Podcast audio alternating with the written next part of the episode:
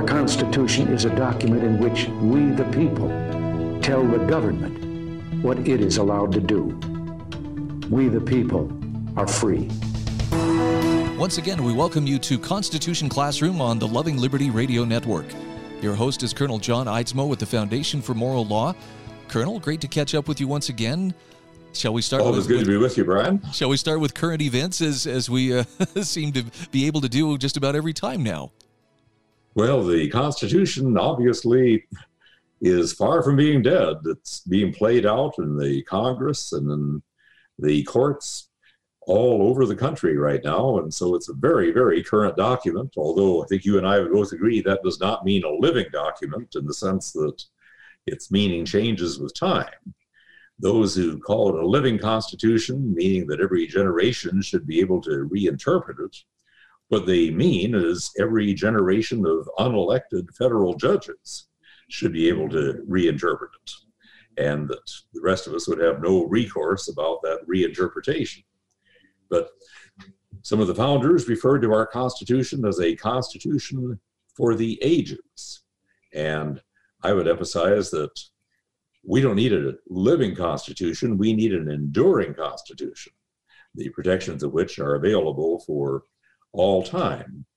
But we are seeing a number of things still being played out in Congress right now. One of them is a stimulus bill of one point nine trillion dollars, a little bit of which might be going to help the COVID issue, the rest of which is mostly pork.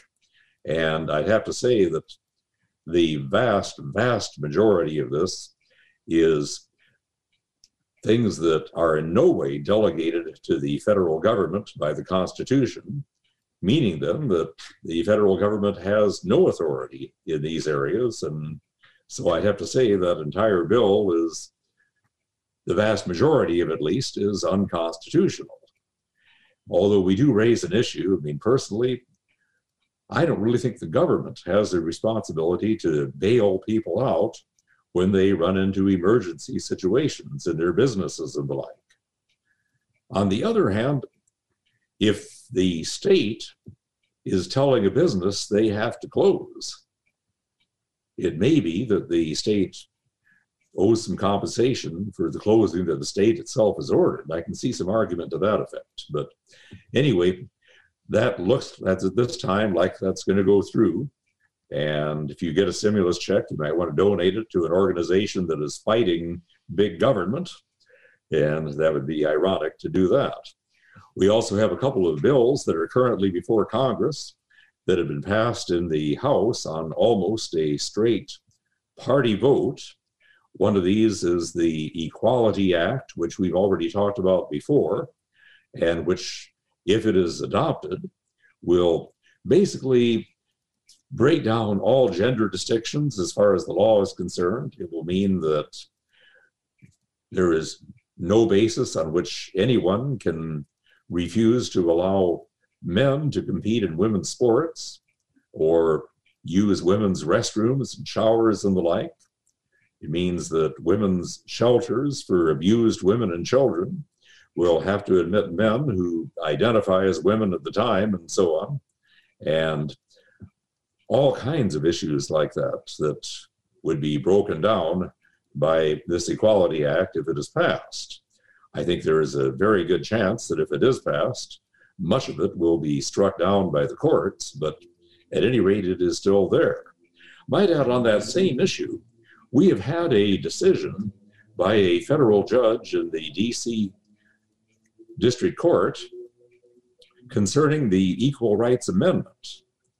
And you may recall the Equal Rights Amendment was originally proposed back in the nineteen seventies, and if adopted, the Equal Rights Amendment would do much of what the Equality Act is supposed to do if it becomes law, but this would have been a constitutional amendment.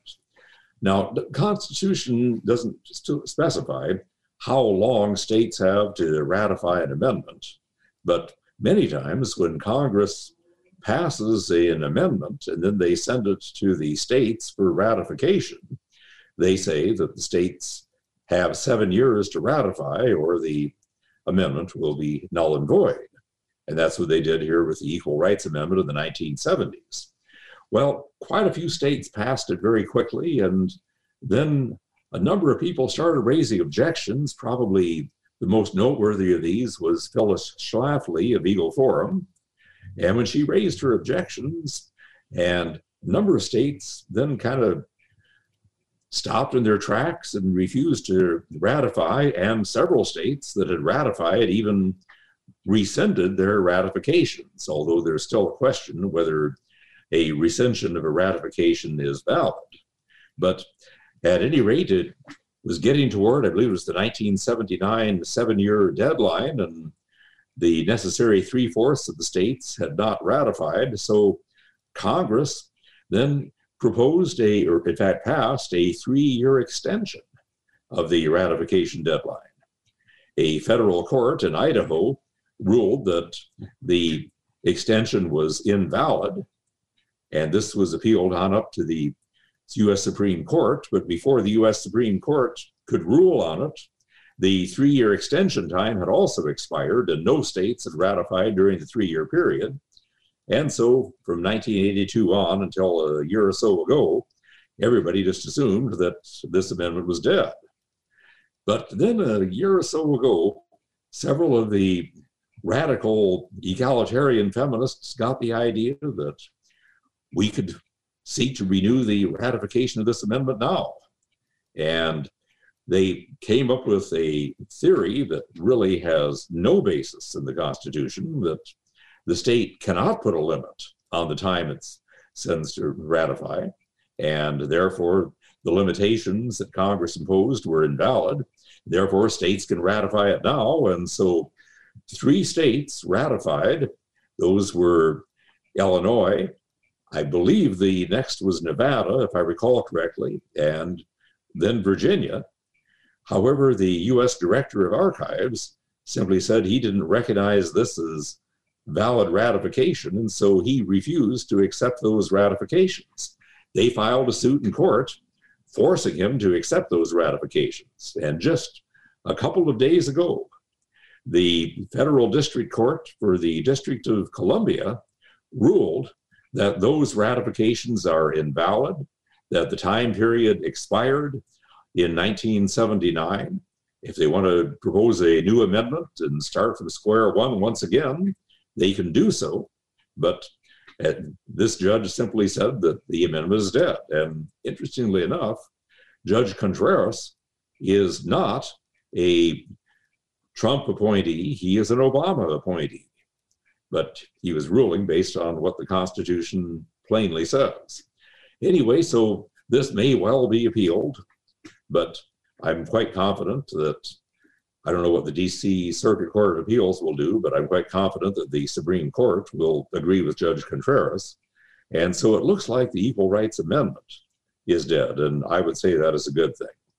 We also have the For the People Act, and this, again, has been passed by the House by a very narrow margin, again, on very close to a straight partisan vote. It now goes to the Senate. And essentially what this act would do is everything that we saw going wrong in the election of twenty twenty in these various states that had contested elections, Pennsylvania and Michigan and Wisconsin and then Georgia and, and Arizona and Nevada, that every one of the illegal things that were being done there, like same-day voter registration and advanced voting and limited I D checks and all sorts of things like this. This would be nationwide. It would be mandatory, forced on all fifty states, and it would be permanent. And anyway, we have written to the all members of the Congress urging them to oppose this, and explaining that not only are these things wrong, they are constitutionally invalid, because the Constitution plainly says that these elections are to be determined by state legislatures, with a few exceptions, not by Congress. And if this is passed, We, again, are quite confident it will be struck down by the courts, but hopefully it will be passed. Because one thing we still have in the Senate is the filibuster rule. And the filibuster rule allowing Congress or senators to speak for an unlimited time opposing something, which can be overcome only by a cloture vote of sixty, that is still in effect. Two of the Democrats, Senator Manchin of West Virginia and Senator Sinema of Arizona, have said that they will not support cloture. Therefore, the chances of these bills getting through the Senate are very questionable at present, but they are a concern.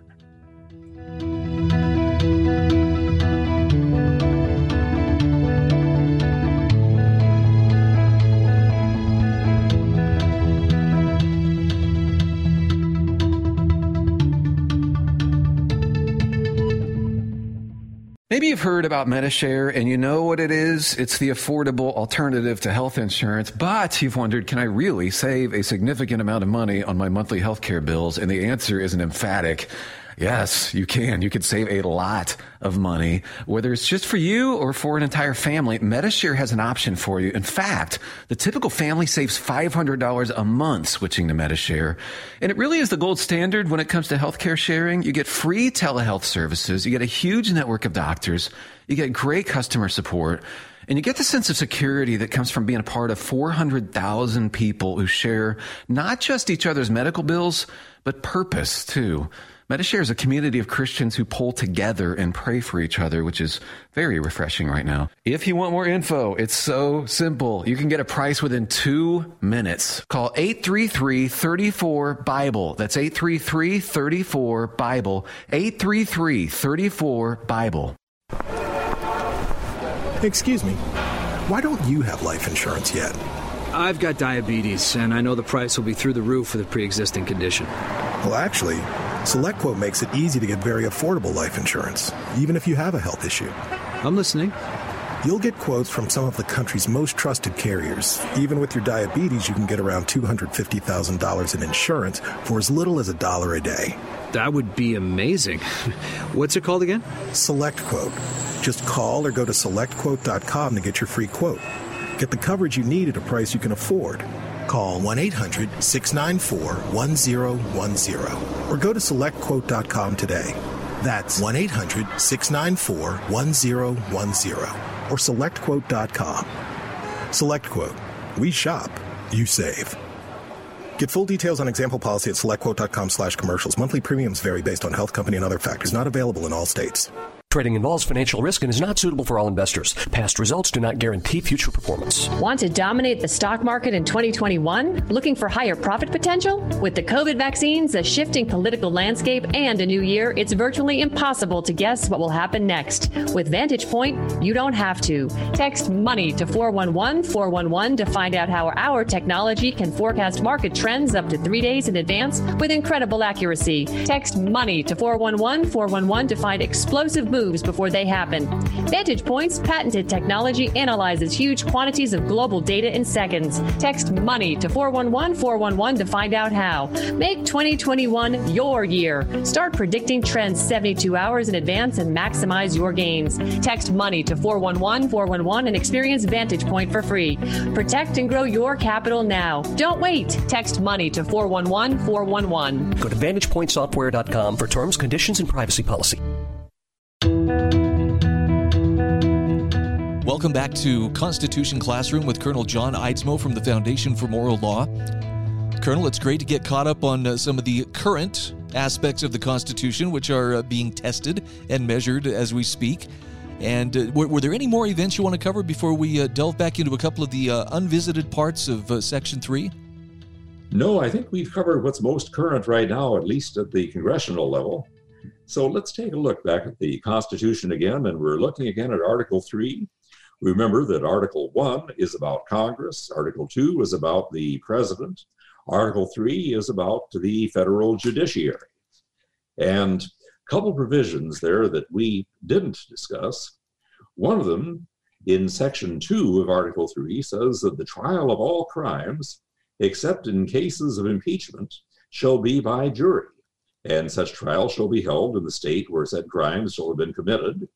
But when not committed within any state, the trial shall be at such place or places as the Congress may by law have directed. First of all, this recognizes the fact of trial by jury. And it's hard to trace the ancestry of trial by jury, but it seems to have been primarily an Anglo-Saxon institution from the Anglo-Saxon tribes of northern Germany and Scandinavia, and that a jury that would hear a case would really be all free men in the particular village. And the idea of all of this was that the common wisdom of all free men was more to be trusted than one exalted ruler or judge, especially when we look to the idea of a jury today, and a jury is composed of people who are the peers of the defendant, the equals of the defendant, not government officials who might stand above them, people who aren't on the government's payroll and don't owe any special favors to the prosecutor or the police chief. The idea is that this independent decision of twelve people on a jury is to be preferred over the decision of a professional like a, like a judge or like a panel of experts or something like this. Now, when it says that the trial of all crimes shall be by jury, there are some who are making the argument now, and I think there is considerable validity to this argument, that when it says the trial shall be by jury, this not only means the decision as to guilt or innocence, but also means the sentence if the jury comes back with a verdict of guilty. That's not the way it's usually done today.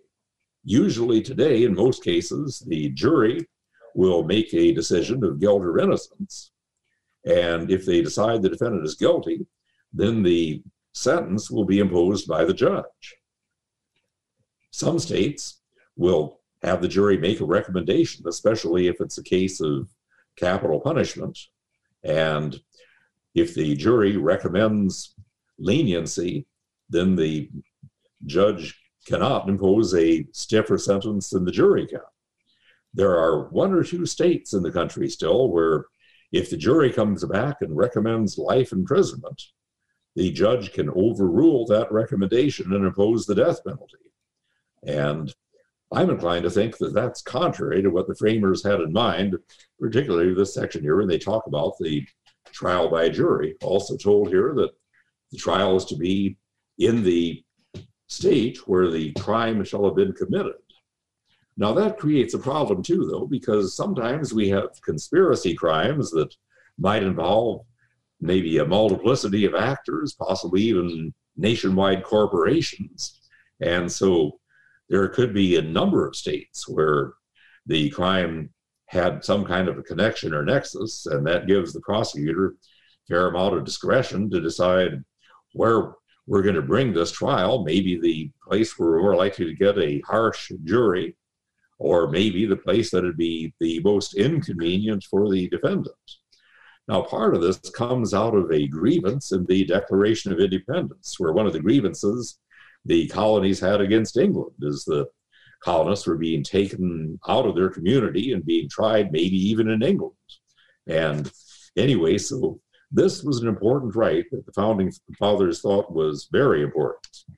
But it also says when the trial, or when the crime was not committed within a state, such as on the high seas, or in a rare circumstance, a American citizen might even commit a crime that violates American law but commits it on foreign soil, then the trial will take place at a place where the Congress will determine. Then we move on now to Section three. And Section three deals with treason. Now, treason is one of the few offenses that the common law has recognized to be a capital offense. And we have had a fair number of cases of people executed for treason in the United States, many more in England. But there are several things that we see here in Section three that are very important.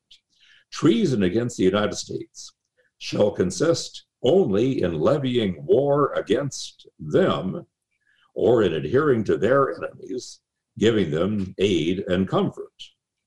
Now, the first thing is that we see that treason against the United States is levying war against not it or her, but them, and adhering to their, again, plural, enemies.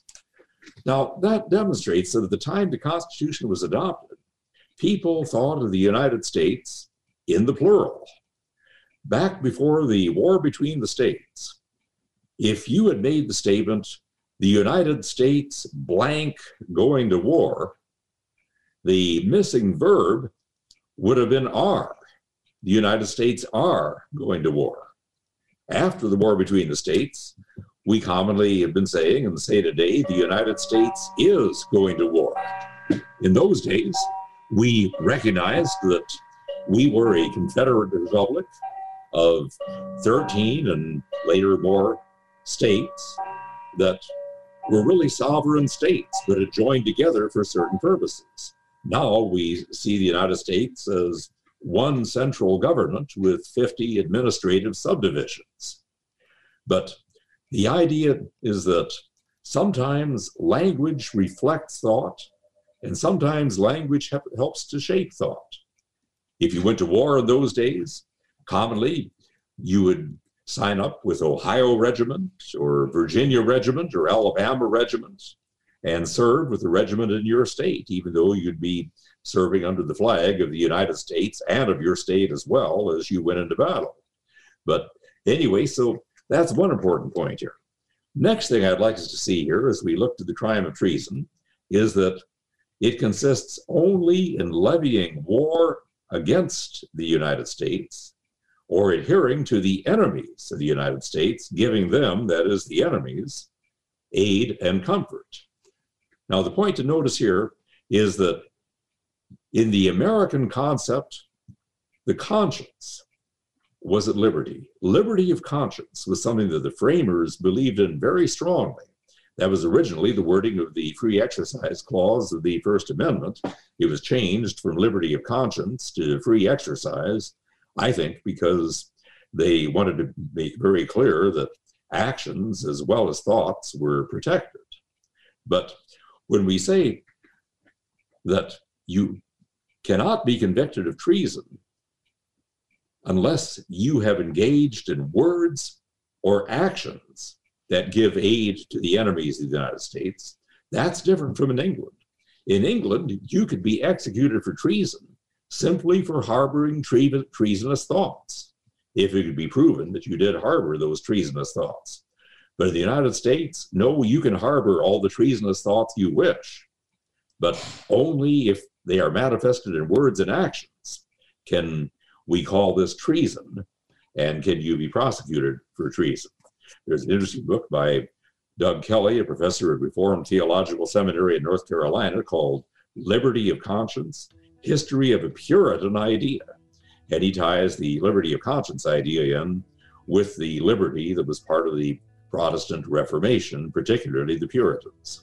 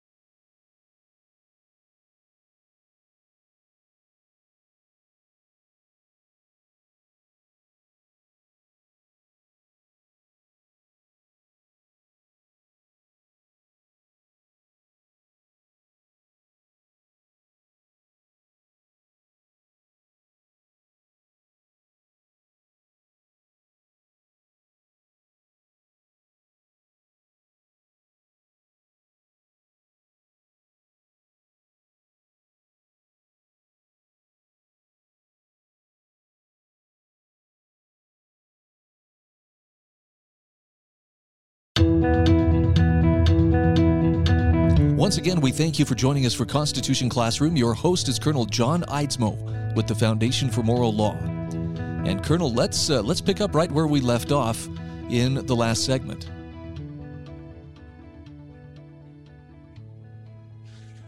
Okay, we're continuing with our discussion of treason in Section three of Article three of the Constitution. And a couple more points we need to notice here. We've already said that treason consists of acts or words here in the United States. Mere treasonous thoughts are not enough. Another point we need to make here is that treason is not the same thing as sedition or insurrection.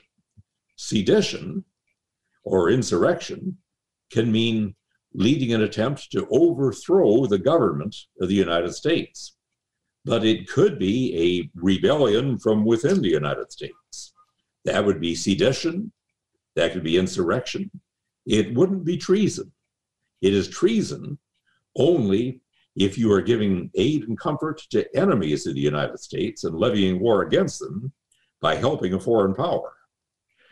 Now, there's another thing we notice here, and that's that no person shall be convicted of treason unless on the testimony of two witnesses to the same overt act or on confession in open court. This is a reaction in part to abuses in England where people were sometimes convicted of treason on what appeared to be maybe built up evidence that was very weak and invalid and presumptions about what a person might be thinking.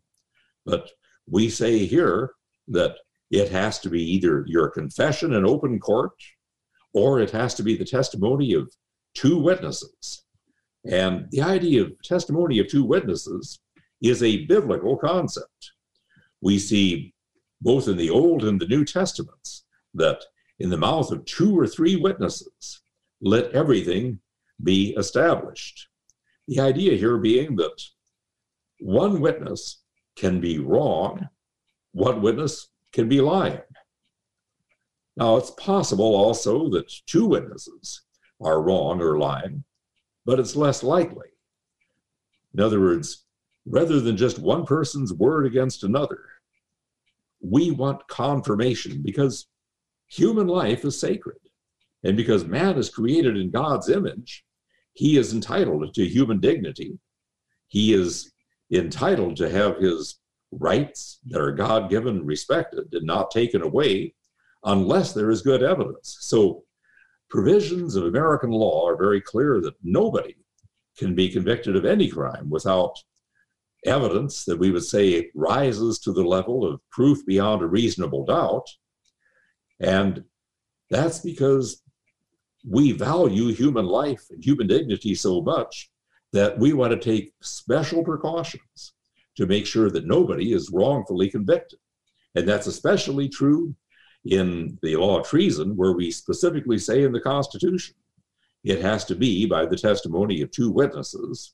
And while it isn't expressly stated here, it'd have to be implied that those two witnesses have to agree with each other. If their testimony is contrary, then their testimony is not to be believed. Now, we also see something else about treason, too. The Congress shall have power to declare the punishment for treason. And in many instances, that has been the death penalty.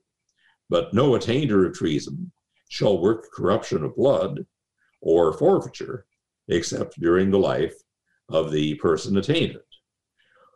First of all, we're saying by corruption of blood, this does not mean injecting somebody with a virus or something like that. Corruption of blood means denial of rights of citizenship, and providing that those that denial of citizenship would apply to their descendants as well. In other words, even if we provide that a person guilty of treason can be deprived of American citizenship, that will not apply to the person's descendants. Punishment is only for the person, not for the person's descendants. And we think about the passage in the book of Deuteronomy dealing with the law that the children shall not be put to death for the sins of the parents, or the parents for the sins of the children.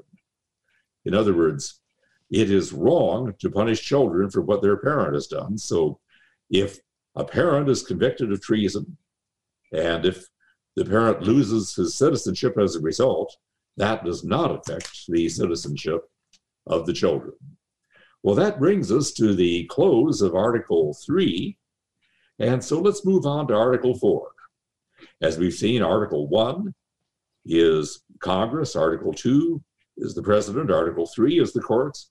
Article four you could describe as relations among the states. And several provisions that are very important here in Article four. First of all, what we call the Full Faith and Credit Clause, Article four, Section one.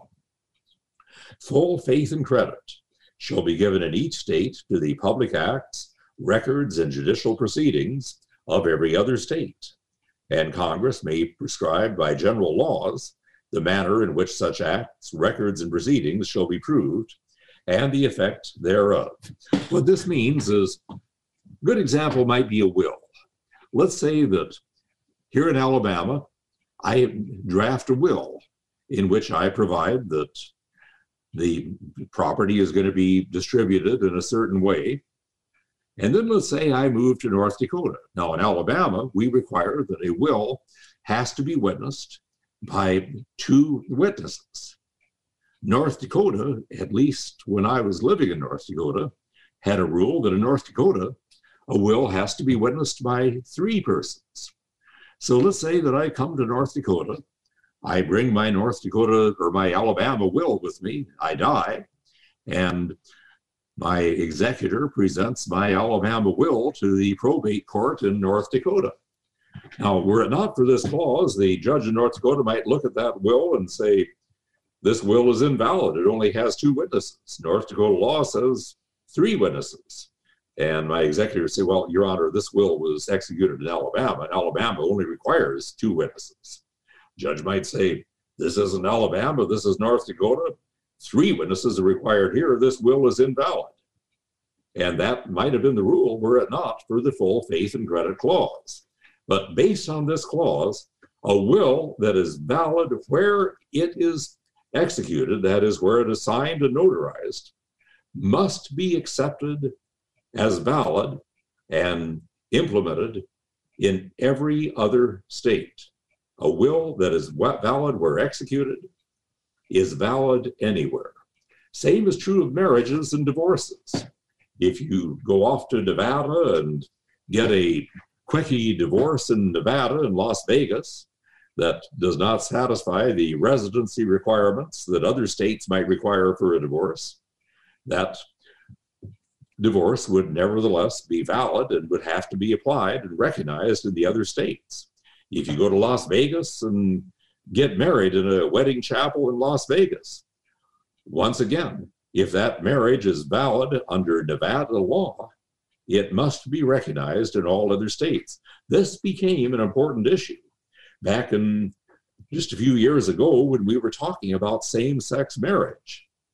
And if a state like Massachusetts were to legalize same-sex marriage, and let's say two Utah residents of the same sex go to Massachusetts and go through a marriage ceremony, and they come back home to Provo, Utah, and declare there in Provo that what Massachusetts hath joined together, let not Utah put asunder, would Utah have to recognize that marriage?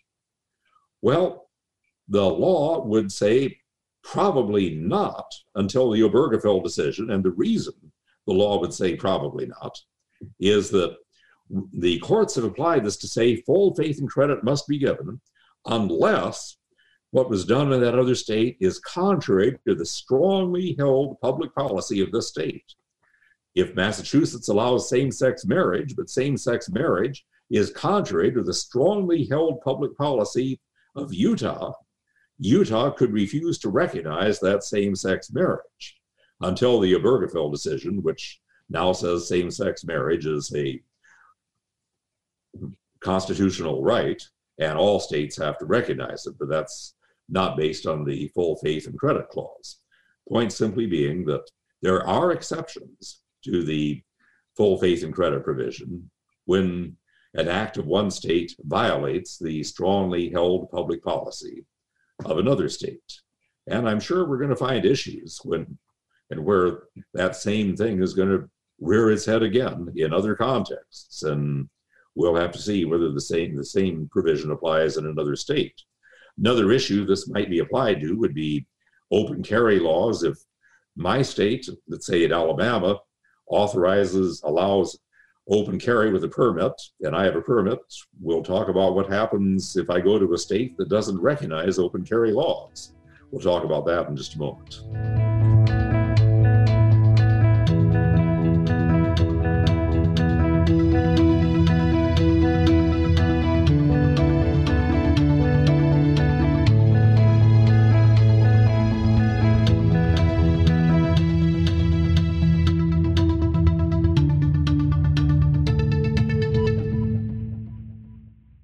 Maybe you've heard about MediShare and you know what it is. It's the affordable alternative to health insurance, but you've wondered, can I really save a significant amount of money on my monthly health care bills? And the answer is an emphatic yes, you can. You could save a lot of money, whether it's just for you or for an entire family. MediShare has an option for you. In fact, the typical family saves five hundred dollars a month switching to MediShare.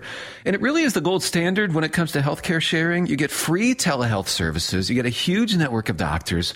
You get great customer support. And you get the sense of security that comes from being a part of four hundred thousand people who share not just each other's medical bills, but purpose too. MediShare is a community of Christians who pull together and pray for each other, which is very refreshing right now. If you want more info, it's so simple. You can get a price within two minutes. Call eight three three, three four, BIBLE. That's eight three three, three four, BIBLE. eight three three, three four, BIBLE. Excuse me, why don't you have life insurance yet? I've got diabetes, and I know the price will be through the roof for the pre-existing condition. Well, actually, SelectQuote makes it easy to get very affordable life insurance, even if you have a health issue. I'm listening. You'll get quotes from some of the country's most trusted carriers. Even with your diabetes, you can get around two hundred fifty thousand dollars in insurance for as little as a dollar a day. That would be amazing. What's it called again? SelectQuote. Just call or go to select quote dot com to get your free quote. Get the coverage you need at a price you can afford. Call one eight hundred, six nine four, one zero one zero or go to select quote dot com today. That's one eight hundred, six nine four, one zero one zero or select quote dot com. SelectQuote. We shop. You save. Get full details on example policy at select quote dot com slash commercials. Monthly premiums vary based on health company and other factors. Not available in all states. Trading involves financial risk and is not suitable for all investors. Past results do not guarantee future performance. Want to dominate the stock market in twenty twenty-one? Looking for higher profit potential? With the COVID vaccines, a shifting political landscape, and a new year, it's virtually impossible to guess what will happen next. With Vantage Point, you don't have to. Text MONEY to four one one, four one one to find out how our technology can forecast market trends up to three days in advance with incredible accuracy. Text MONEY to four one one, four one one to find explosive moves before they happen. Vantage Point's patented technology analyzes huge quantities of global data in seconds. Text MONEY to four one one, four one one to find out how. Make twenty twenty-one your year. Start predicting trends seventy-two hours in advance and maximize your gains. Text MONEY to four one one, four one one and experience Vantage Point for free. Protect and grow your capital now. Don't wait. Text MONEY to four one one, four one one. Go to vantage point software dot com for terms, conditions, and privacy policy. And we are back. This is Constitution Classroom on the Loving Liberty Radio Network. Your host is Colonel John Eidsmo from the Foundation for Moral Law. Colonel, as we went to break, you were uh, giving, I think, a very relevant example, at least one that seemed to strike a chord with me about uh, what one state recognizes, uh, you know, another state maybe ought to recognize, or should it? You, I think you were mentioning, like, for instance, open carry. Okay, let's say that your state has a law that authorizes open carry and maybe requires a permit for open carry, but you get that permit, so you have open carry. And then you travel with your gun to another state, a state that doesn't recognize open carry. Do they have to recognize the open carry permit that, let's say, Utah issued? Does Utah have open carry, Brian? Do you know? We do. Yep. But let's say you travel to a state that doesn't recognize open carry. Well, this creates a difficult question. And the unfortunate answer is probably not, because basically your open carry permit is a permit by the state of Utah to carry a weapon anywhere within the state of Utah, not within other states. And some states are trying to work out compacts that will recognize your open carry law if you'll recognize ours, and so on, back and forth like this. But at any rate, that is an area where the full faith and credit clause doesn't exactly apply, because, like I say, the permit that you get from Utah for open carry gives you the right to carry that gun anywhere in Utah, but can't really give you the right to carry it somewhere else. Well, then we go on to read that the citizens of each state shall be entitled to all privileges and immunities of citizens in the several states. Let's say, for example, that Utah has, I suppose you have an elk hunting season in Utah, don't you? We do. And, and let's say that I decide that I want to come to Utah to hunt elk. We don't have a lot of elk in Alabama. We have whitetails all over the place, but no mule deer and no elk. But let's say that I come to Utah and Utah says, sorry, we only let Utah residents have elk hunting permits. And I argue, but based on the privileges and immunities clause, I am entitled to hunt here just like a Utah resident. Well, the court would rule in my favor in part. They would say that Utah doesn't have to have a elk hunting season, but if they do, they can't discriminate against people from other states. If they want to say that we're only going to issue one hundred elk hunting permits, then they can do that, but they can't give first preference on those to Utah residents. But here's what they can do.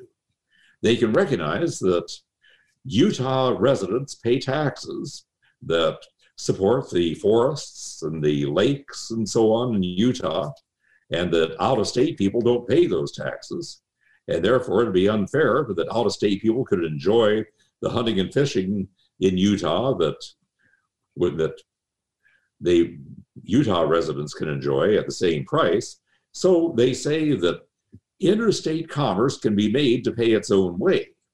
And so if Utah wants to have one price for a Utah hunting license or fishing license and a reasonably higher price for a non-resident license, to take into account the fact that Utah residents pay taxes and those from out of state do not, Utah can impose different rates. Likewise, Utah doesn't have to have any state universities, but if they do, they can't restrict enrollment to Utah residents only, but they can have resident versus non-resident tuition. Now, here's another interesting point here, is that we go on to say in section two that a person charged in any crime with treason, felony, or other crime who shall flee from justice and be found in another state shall, on demand of the executive authority of the state from which he fled, be delivered up to be removed to the state having jurisdiction for the crime. In other words, if in Utah, let's say I am charged with a crime in Utah and I'm here in Alabama and they discover I'm here in Alabama, the governor of Utah can make a request of the governor of Alabama that I be extradited to the state of Utah to stand trial. And the governor of Alabama is required to recognize Utah's request for extradition. But there is an exception to this too, and that is if the governor of Alabama is convinced that I wouldn't receive a fair trial in Utah, then the Alabama governor could refuse to grant the extradition.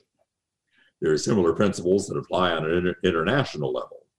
But we had an example, and this is kind of a humorous example almost, but this was several decades ago when California had a very liberal Democrat governor, Jerry Brown, and South Dakota had a conservative Republican governor, and William Janklow, and kind of a flamboyant guy as well, but I, I kind of liked. But anyway, South Dakota back in the seventies had had some difficulties with some violence with the American Indian movement.